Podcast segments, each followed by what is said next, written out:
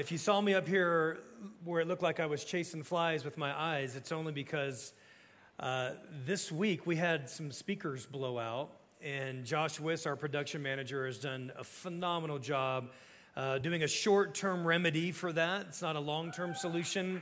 But yeah, you guys can give our production manager a hand. Um, yeah, so in fact, here in several weeks, we're probably going to be bringing to you some of the capital campaign things that we're going to be raising more significant funds for in terms of both repair and improvement and expansion here to the house. But uh, for those of you who may not have had a great audio experience this morning, I just wanted you to know that there was a problem, there is a short term remedy, and there will be a long term, really, really good solution. So, Josh, thanks so much for that. Thanks for making that happen.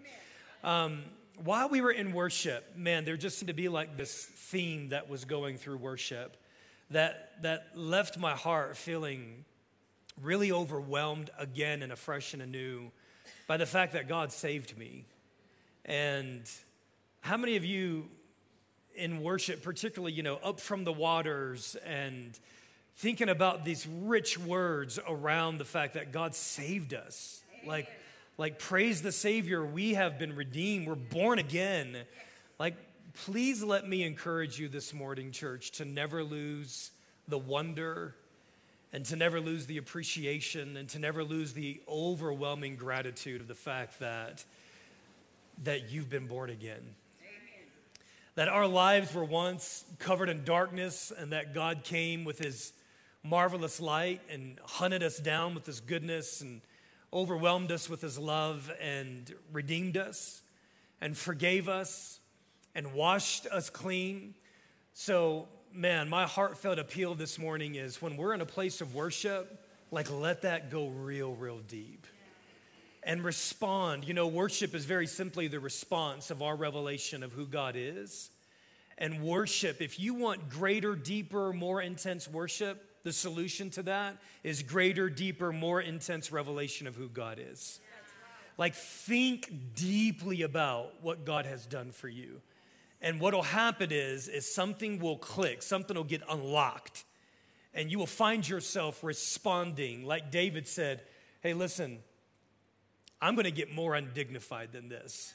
And part of that is because David was like, I have spent so much time in the secret place alone looking at who God is, thinking about what God has done for me, thinking about the wonders of his marvelous love, that what you're seeing is a reflection of my revelation of what God has done.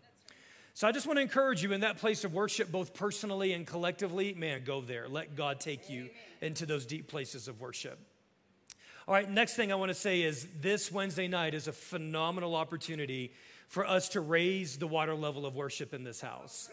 And so I want to encourage every single one of you to prioritize this Wednesday night. Come out with us. If you're new to the Lord and you're like, I'm not really sure what this is all about, this is perfect for you. Because this is an environment that is unhurried. It is an environment that is less restricted and less restrictive. It's an environment where we're just going to kind of go a little bit deeper into the waters of worship and prayer. If you're somebody who has been with God for a really, really long time and you find yourself saying, man, Sunday mornings are great, but I want, I want a little bit more, Wednesday night is going to be perfect for you. I'm going to be tapping on the shoulder of several seasoned people that are in the house, people that I know that carry a spirit of, of prayer and intercession. You guys can be looking for that tap on the shoulder this, this coming week. And I'm going to be asking you to help me carry the prayer burden for Wednesday night. I feel like there's some assignments that we're to hit in the place of intercession on Wednesday. So we're going to be marrying worship and intercession. And I encourage all of you guys to come out and let's jump into the waters together. Amen. Okay, happy Father's Day to all of you. We're so glad you guys are in the house. I felt that I had a, a quick word in the place of worship that I wanted to share with you uh, very quickly. It's more a word of maybe exhortation as opposed to a nice, sweet, encouraging, kind word. It's, uh, it's a little bit of a challenge, but it's a gracious and kind challenge. And I believe it's a challenge from the Lord. If you have your Bibles, and this is fresh. If you can't get it on the screen, it's okay. But I want, I want you to look with me very quickly at the book of Luke, chapter 1. Luke chapter 1. And the backstory to this, very simply, is that there is a priest by the name of Zechariah. Most of us hear this story around the time of Christmas. Zechariah his wife Elizabeth are old in age and an angel shows up in the place of prayer and says to Zechariah, I'm going to give you a child. Zechariah doesn't believe it. He's struck with muteness. There's a lot of implications and there's a lot of significance as to why that is. Uh, I'll tell you more about that around Christmas time. Zechariah's son is born, and his son is a very, very significant figure in what God is doing in the earth with Jesus. And when his son is born, God looses and opens the mouth of his father, Zechariah, and he begins to prophesy. And this is what he says right here, beginning in Luke chapter 1, verse 67. The scripture says his father Zechariah was filled with the Holy Spirit, and he prophesied. And he said, Praise be to the Lord, the God of Israel, because he has come to his people and redeemed them. He has raised up a horn of salvation for us in the house of his servant David. Skip on down, if you would, to me at verse 76. And he says, And you, my child, or you can say, And you, my son, will be called a prophet on the Most High. For you will go on before the Lord to prepare the way for him, to give his people the knowledge of salvation through the forgiveness of their sins. What I find that is so striking right here is that Zechariah is filled with the Holy Spirit and he begins to speak divinely uttered words over his son. And dads, what I want to say to you, and this applies to moms, this applies to spiritual moms and dads, this applies to leaders, this applies to believers in every field, but I want to I want to I want to lean in very tightly right now to biological dads and granddads. You can never underestimate the power of your voice over your children. One of the most important and weighty and authoritative and significant voices in their lives in shaping their identity and their value and their esteem and their strength is the voice that comes out of your mouth. Divinely inspired words that you get from the presence of God and that you get from the Word of God where you pull your son or your daughter in tight and you look deep into their eyes and you lay your hands on them and you speak a word of strength and identity i'm here to tell you today that that right there is one of the greatest weapons in the hands of your children against the forces of hell and so moms and, so moms and dads and particularly dads i implore you today i implore you today for the sake of the next generation. And it's never too late. I know some of you are like, well, I didn't do that when they were young and I've, you know, I've lost my voice in their lives. Obtain that place of authority in the place of the Spirit. Yeah. Like just dig a little bit deeper. Don't give up.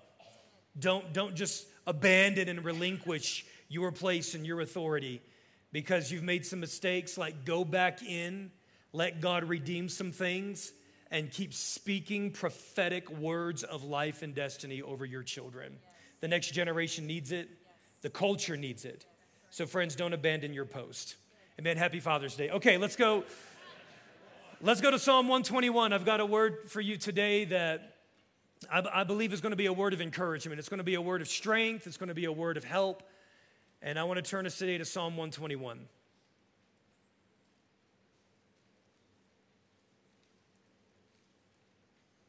beginning in verse 1. The scripture says, I lift up my eyes to the mountains.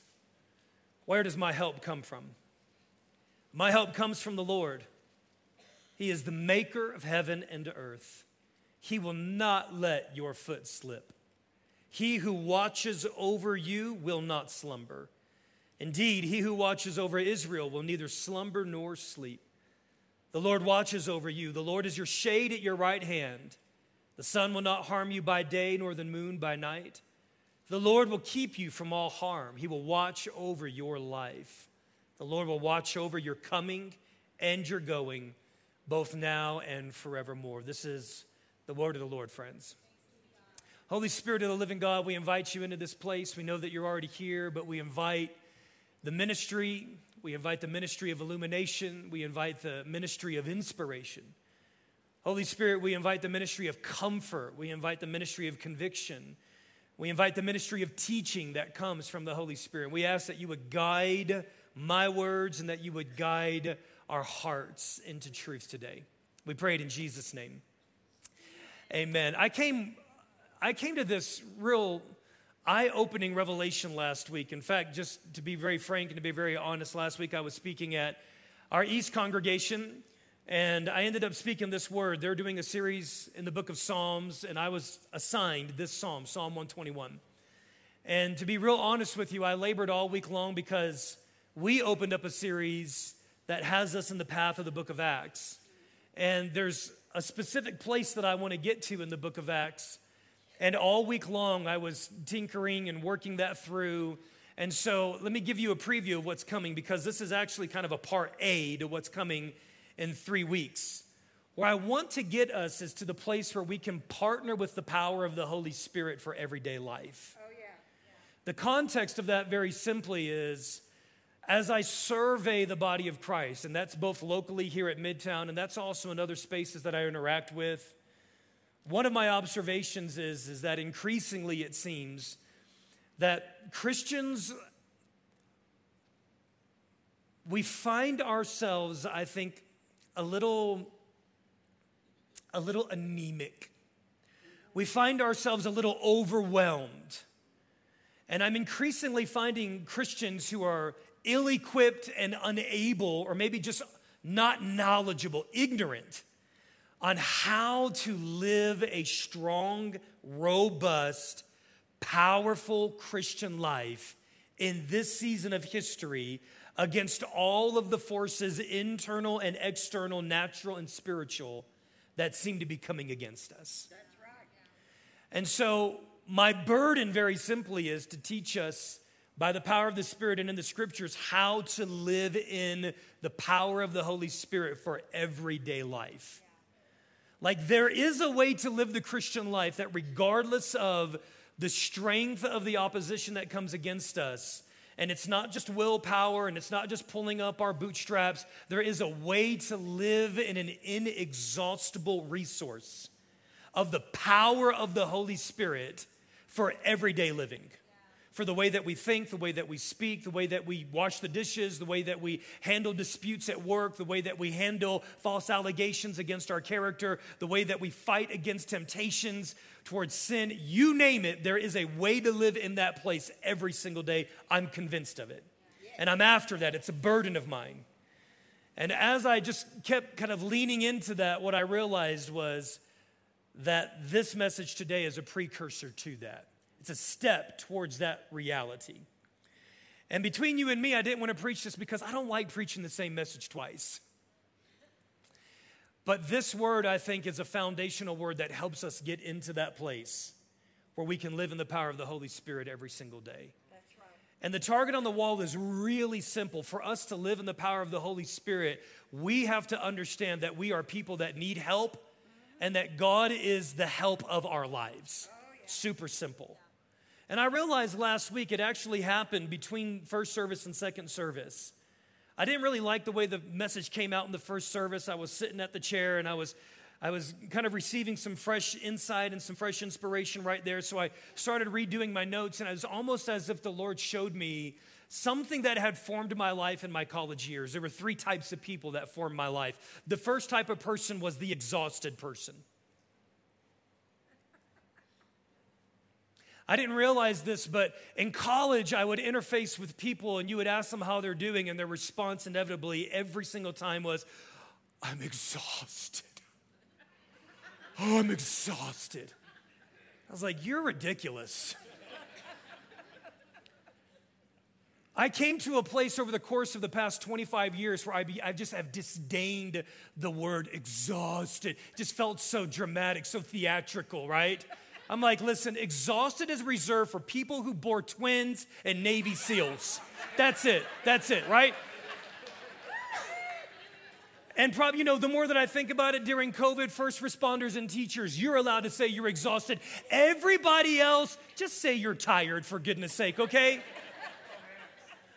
It's funny, it's become that thing now around the Duncan house. Like, the kids aren't even allowed to say, hey, how are you doing? I'm, like, I'm just a little tired, Dad. I'm just just a little tired, you know. Good, good job. Be tired. You're fine. You're allowed to be tired.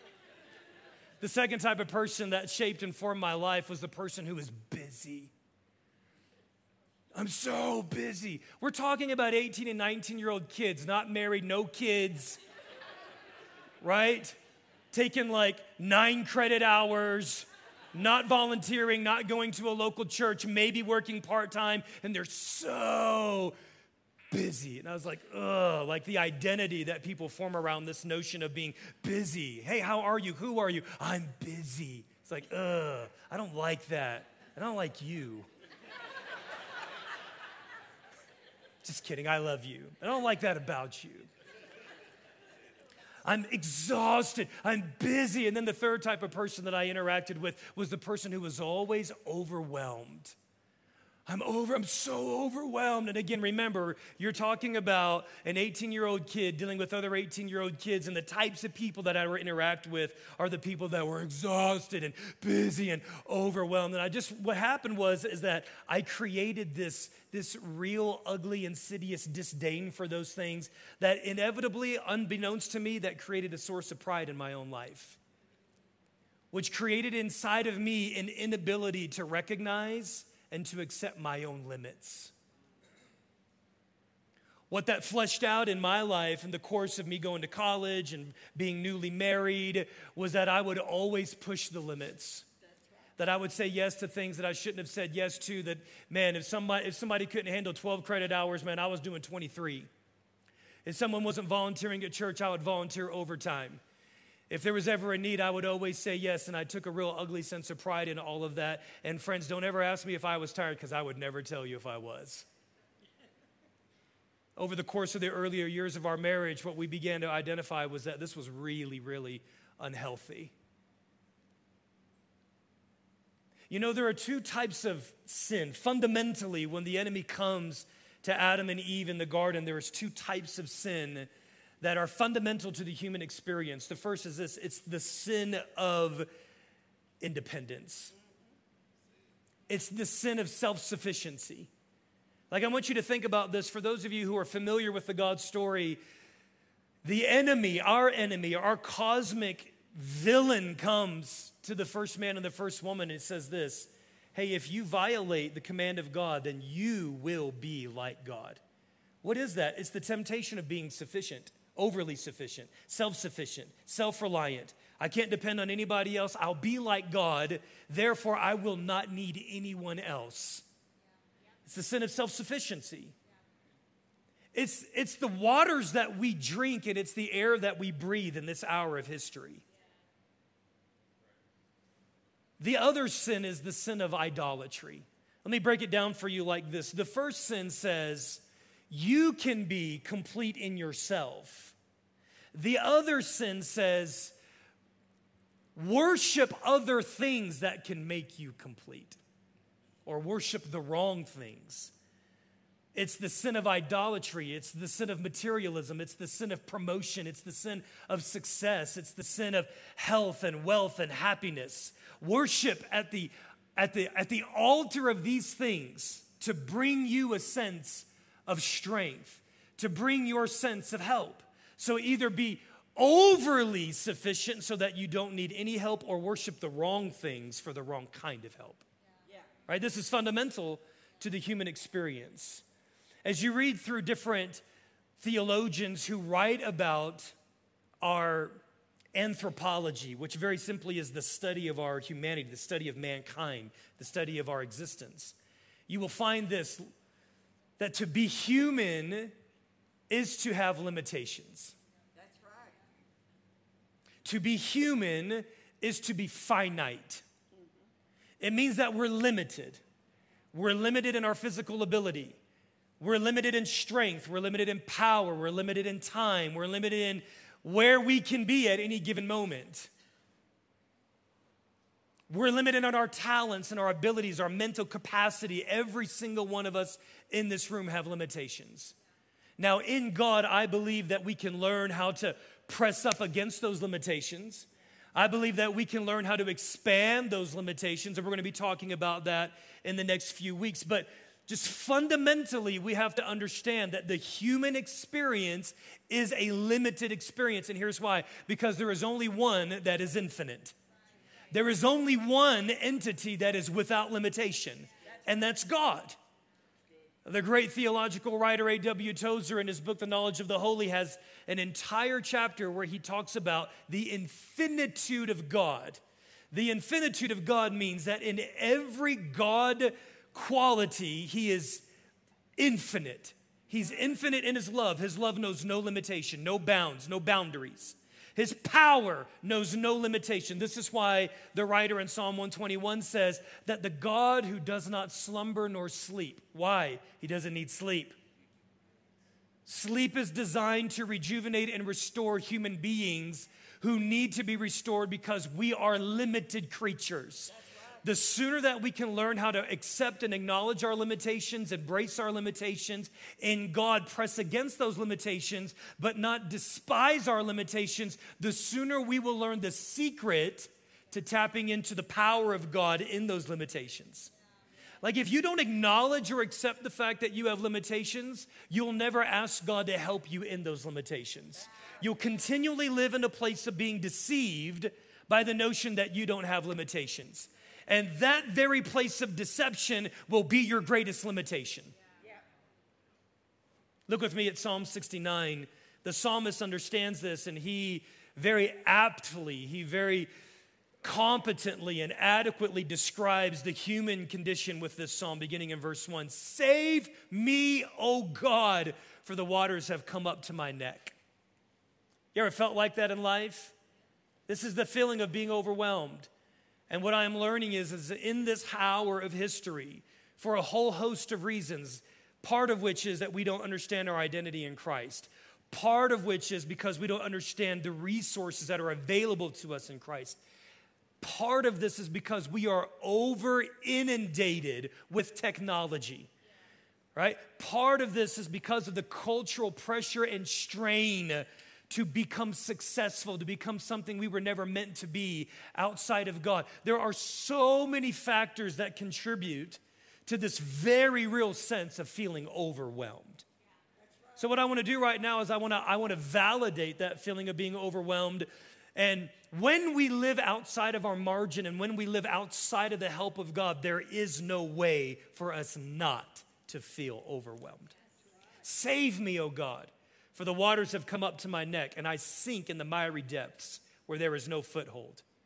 I have come into the deep waters, and the floods engulf me, and I am worn out calling for help. My throat is parched, my eyes fail, looking for God. Those who hate me without reason outnumber the hairs of my head. Many are my enemies without cause those who seek to destroy me, and I'm forced to restore what I did not steal. What, what a beautiful, what an accurate, what a poetic way of describing what many of us have walked through at some season in the past three years.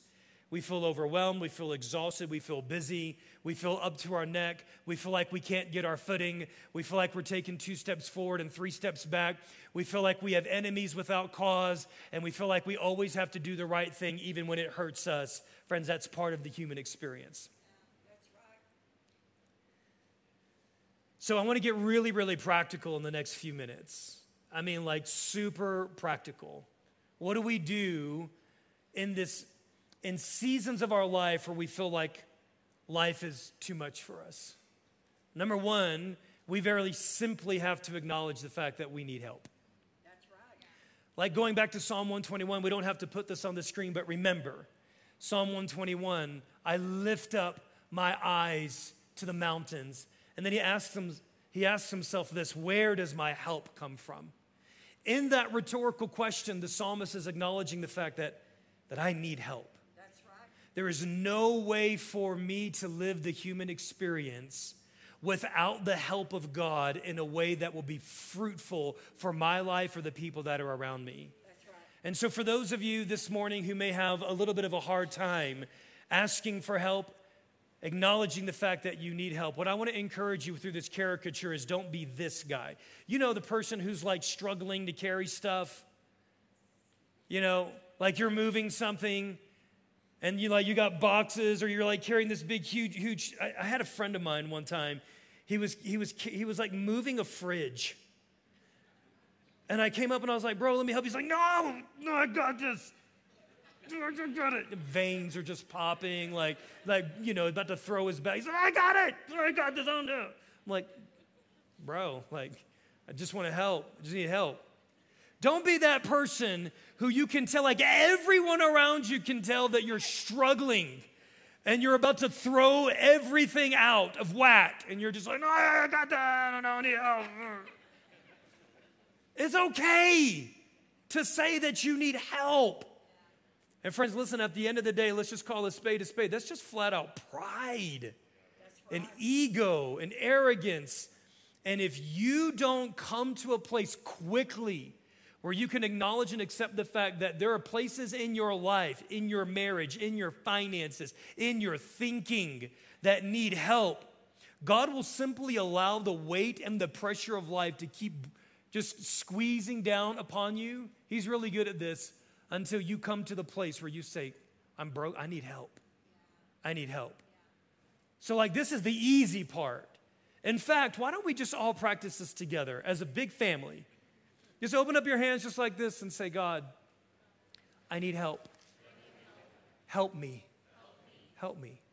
All right, number two, this is very, very simple. What I want you to learn how to do is I want you to learn how to stop and actually see your need. Learn how to stop and see your need. And what I want you to think about here is I want you to think about the fact that, like a dashboard on a car, that every single one of us have gauges that let us know where we're at. Every single one of us. My Sequoia right now has this funky thing that's going on with it where the, the, the, the analog gas gauge is not in alignment with the digital reading, right? And so I'll fill up the gas tank and I'll drive away, and the digital reading will say that I'm on empty and that I've got zero miles left until I need to refill, and the analog will say, like, you're full. And then the next day I'll get in the car and crank it up, and then they'll reverse. so the analog meter will be all the way down at E, and then the digital reader will say, Oh, you're fine, you've got 300 miles left. And then there will be days where they'll both be in alignment, but it'll be inaccurate. I'm just like, Good God, what do, what do I do here? Don't worry, guys, I'm, I'm getting it fixed. But those are my gauges. Those gauges are designed to tell me where I'm at. They're designed to tell me the status of the vehicle that I'm going in so that I can make accurate and appropriate decisions relative to where my gauges are at. And every single one of us have gauges. Let me show you some of mine. Number one, I know where I'm at by what comes out of my mouth. That's right. The scriptures say that out of the abundance of the heart, your mouth will speak. I say it like this your heart and your mouth will betray you. And here are ways that my mouth betrays me. My mouth betrays me when I get sharp, when I get critical. My mouth betrays me when I start talking about other people, when I get a little slanderous. My, mar- my mouth betrays me that when I walk into a room and I feel like I'm doing fine, I feel like all my gauges are running well, and then just the, the slightest thing sets me off, and I find that I go into attack mode unnecessarily, that I get snippy, you know what that is? That's a gauge. Pay attention, friends. Listen to me. Pay attention to what's coming out of your mouth. If poison is coming out of your mouth, there is a source of that poison, and it's your heart. This is grace, it's mercy. You find yourself like um, always seeing and always calling out the negative in people that are around you and realize that there are different people that represent different things in your life. Maybe it's a leader, maybe it's always a leader, maybe it's always a spiritual leader. Maybe it's always men, maybe it's always women, who knows? But different people represent different people in your life. And what it might be is it might be a thread that goes all the way back to the fact that you haven't forgiven a person in authority way back when in your life. Your mouth will reveal what's in your heart. Here's another part of my gauge it's my attitude.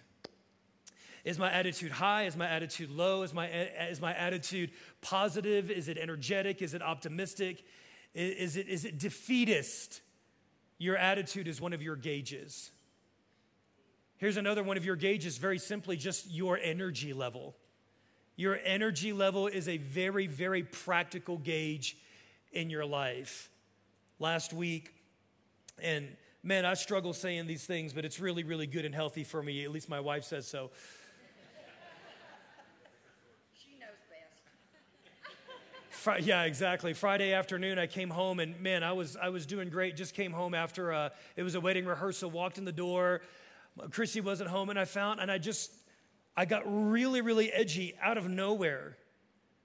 And then I kind of threw myself into this spiral where it was like this self-condemning, self-condemnation spiral. You know, you know what I'm talking about? How many of you gotten so frustrated at yourself over the fact that you didn't respond the way that you wanted to respond? Okay, it's just me. It's fine. It's my own deal. Um, you guys can be my collective therapy this morning. But I just, I found myself spiraling mentally. And this is another thing, too. What you think about in your mind is a gauge. Like when your mind immediately or initially or easily just lingers on the negative, that is a gauge. Pay attention to what's running around in your head if it's constantly condemning yourself or it's constantly condemning others or it's constantly not giving people the benefit of the doubt but looking for the negative and assuming the worst that is a gauge to let you know where your heart's at. Right. so i sat in my room christy came home. We were supposed to have a family night and i'm just sitting in my room and i'm just being pulled down. And then i'm getting i'm getting mad at me that i can't pull myself out Finally, thankfully, I was able to re engage with the family. We had a wonderful night. But the next morning, I was thinking, okay, I'm just tired. I need a good night's sleep. Woke up the next morning early to spend time with the Lord, and it was like that 20 pound weight on my chest 20 pound, 20 ton, 20 ton weight on my chest. It's like, crud, it's still here. It's still in me. It's still on me. And so I just found myself saying, God, I, I don't know what's going on. I'm not operating on all cylinders my mind, my attitude, my emotions, something's wrong. Show me. Show me where I'm at. Locate me. Help me find out where I'm at. And in a moment, and oh, this really bothers me. In a, re- in a moment, the Lord just said, Son, you're tired.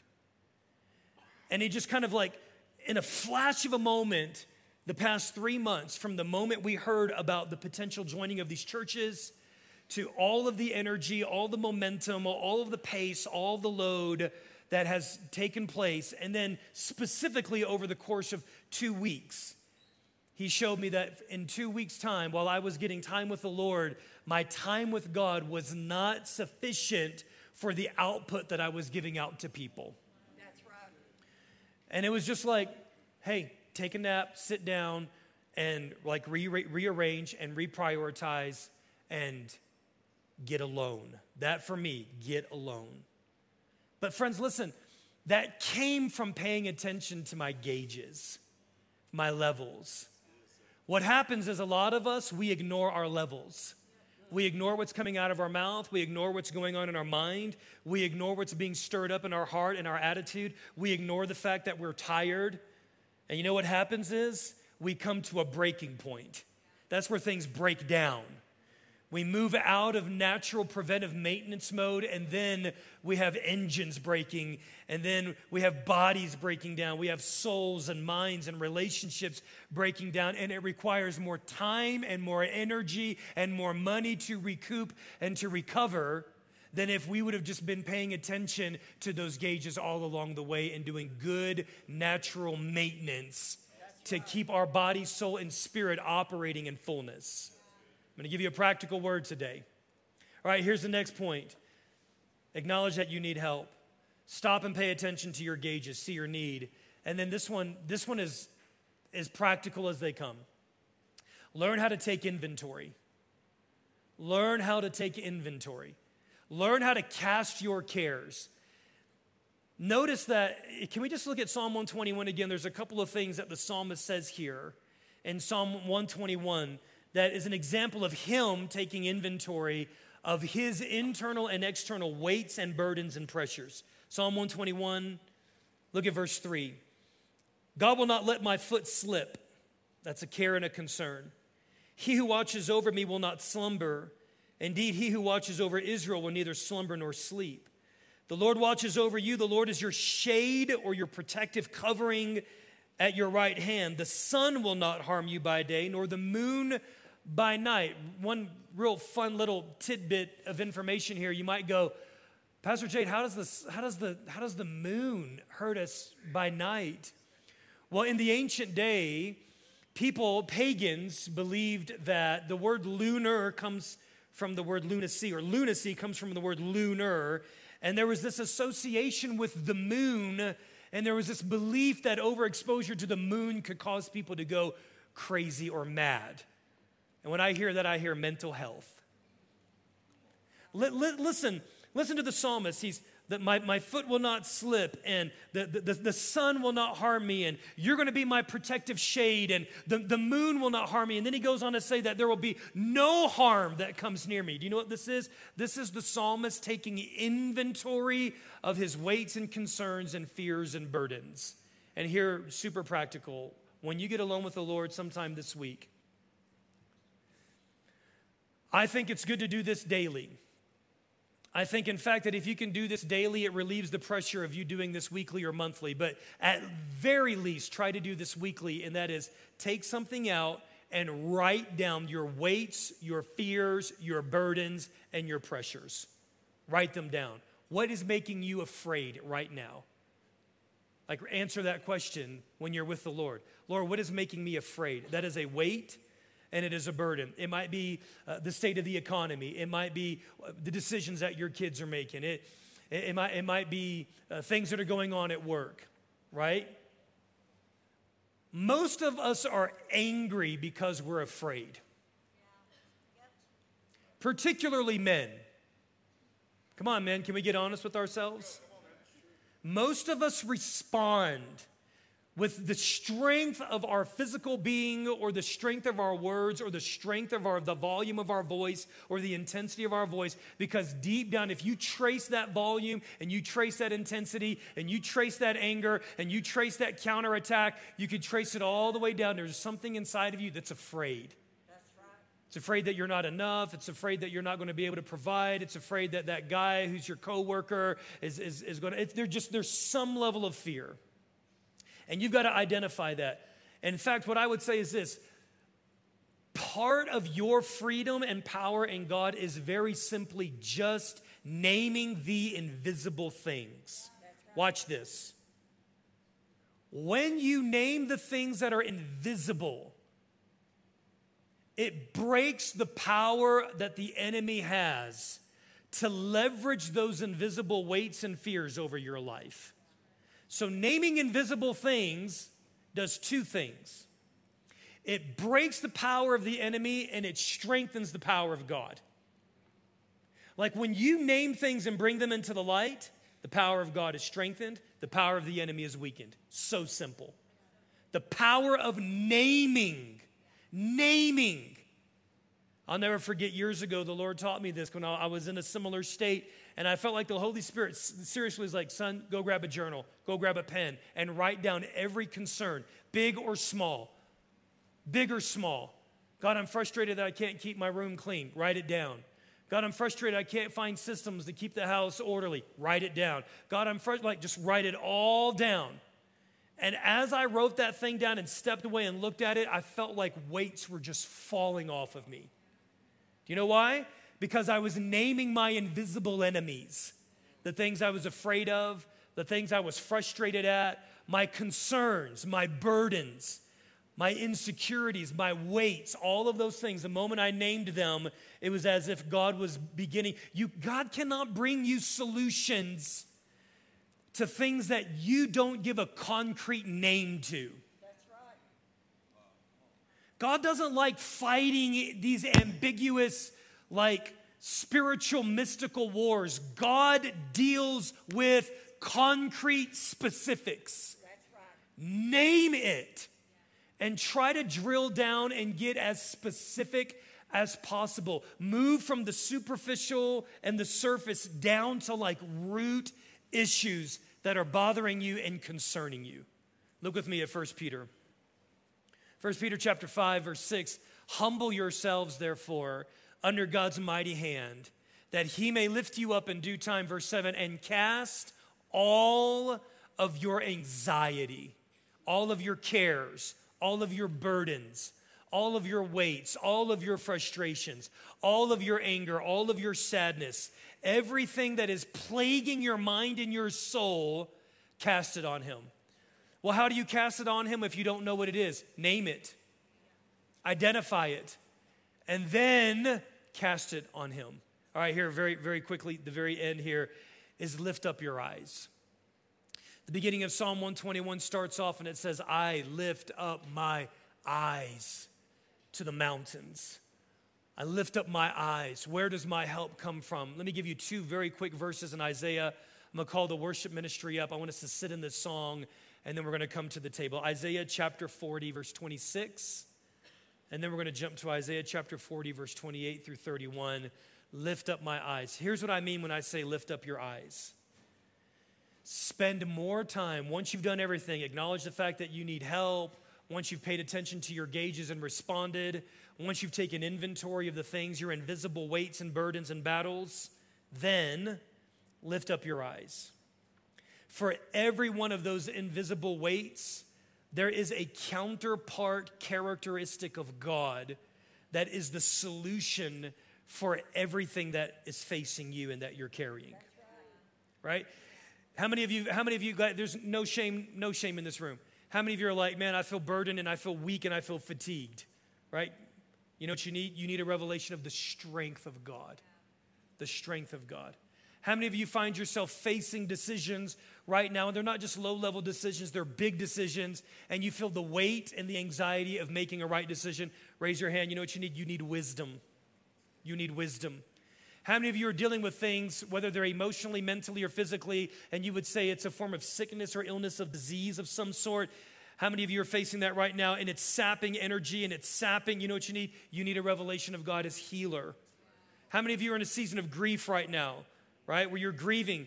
You need a revelation of God as comforter. And when I say revelation, all I'm saying, like, don't take that the wrong way. What I'm saying here is, is that God wants to lean into you and He wants to reveal to you, He wants to make known that part of Himself to you for where you're at in that season. And very few things in God are immediate because God's not just interested in kind of like, He's not, he's not interested in magic.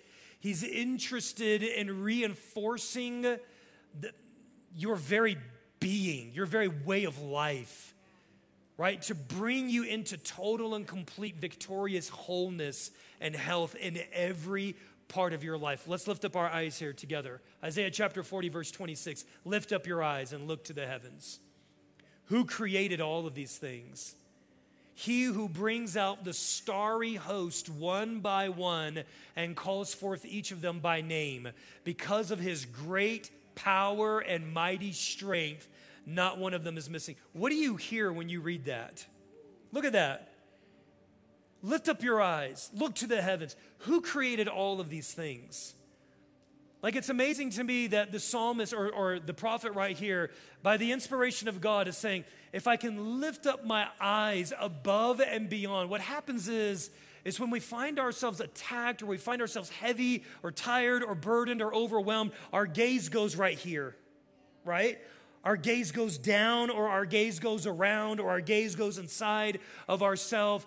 And consistently, what you'll find in the scriptures is lift up your eyes. Lift up your eyes. The answer to your problem is not looking deeper. The answer to your problem is lifting up your eyes and getting the perspective of God on the situation that you're in. Verse 28, look with me. This one's amazing. Do you not know? New Life Midtown, do you not know? Have you not heard? The Lord is the everlasting God. The Lord is the infinite God. The Lord is the limitless God. The Lord is the God who is from everlasting. He is the eternal God from everlasting to everlasting. He is the creator of the ends of the earth. He's the creator of boundaries because he's boundaryless. He's the creator of limitations because he knows no limits. I love this. He will not grow tired or weary. There is an inexhaustible supply of strength that is available for you, for your mind, for your mental health, for your well being, for your identity. Those of you who feel rejected, you feel alone, you feel like nobody understands you, there is an inexhaustible supply of clarity for you.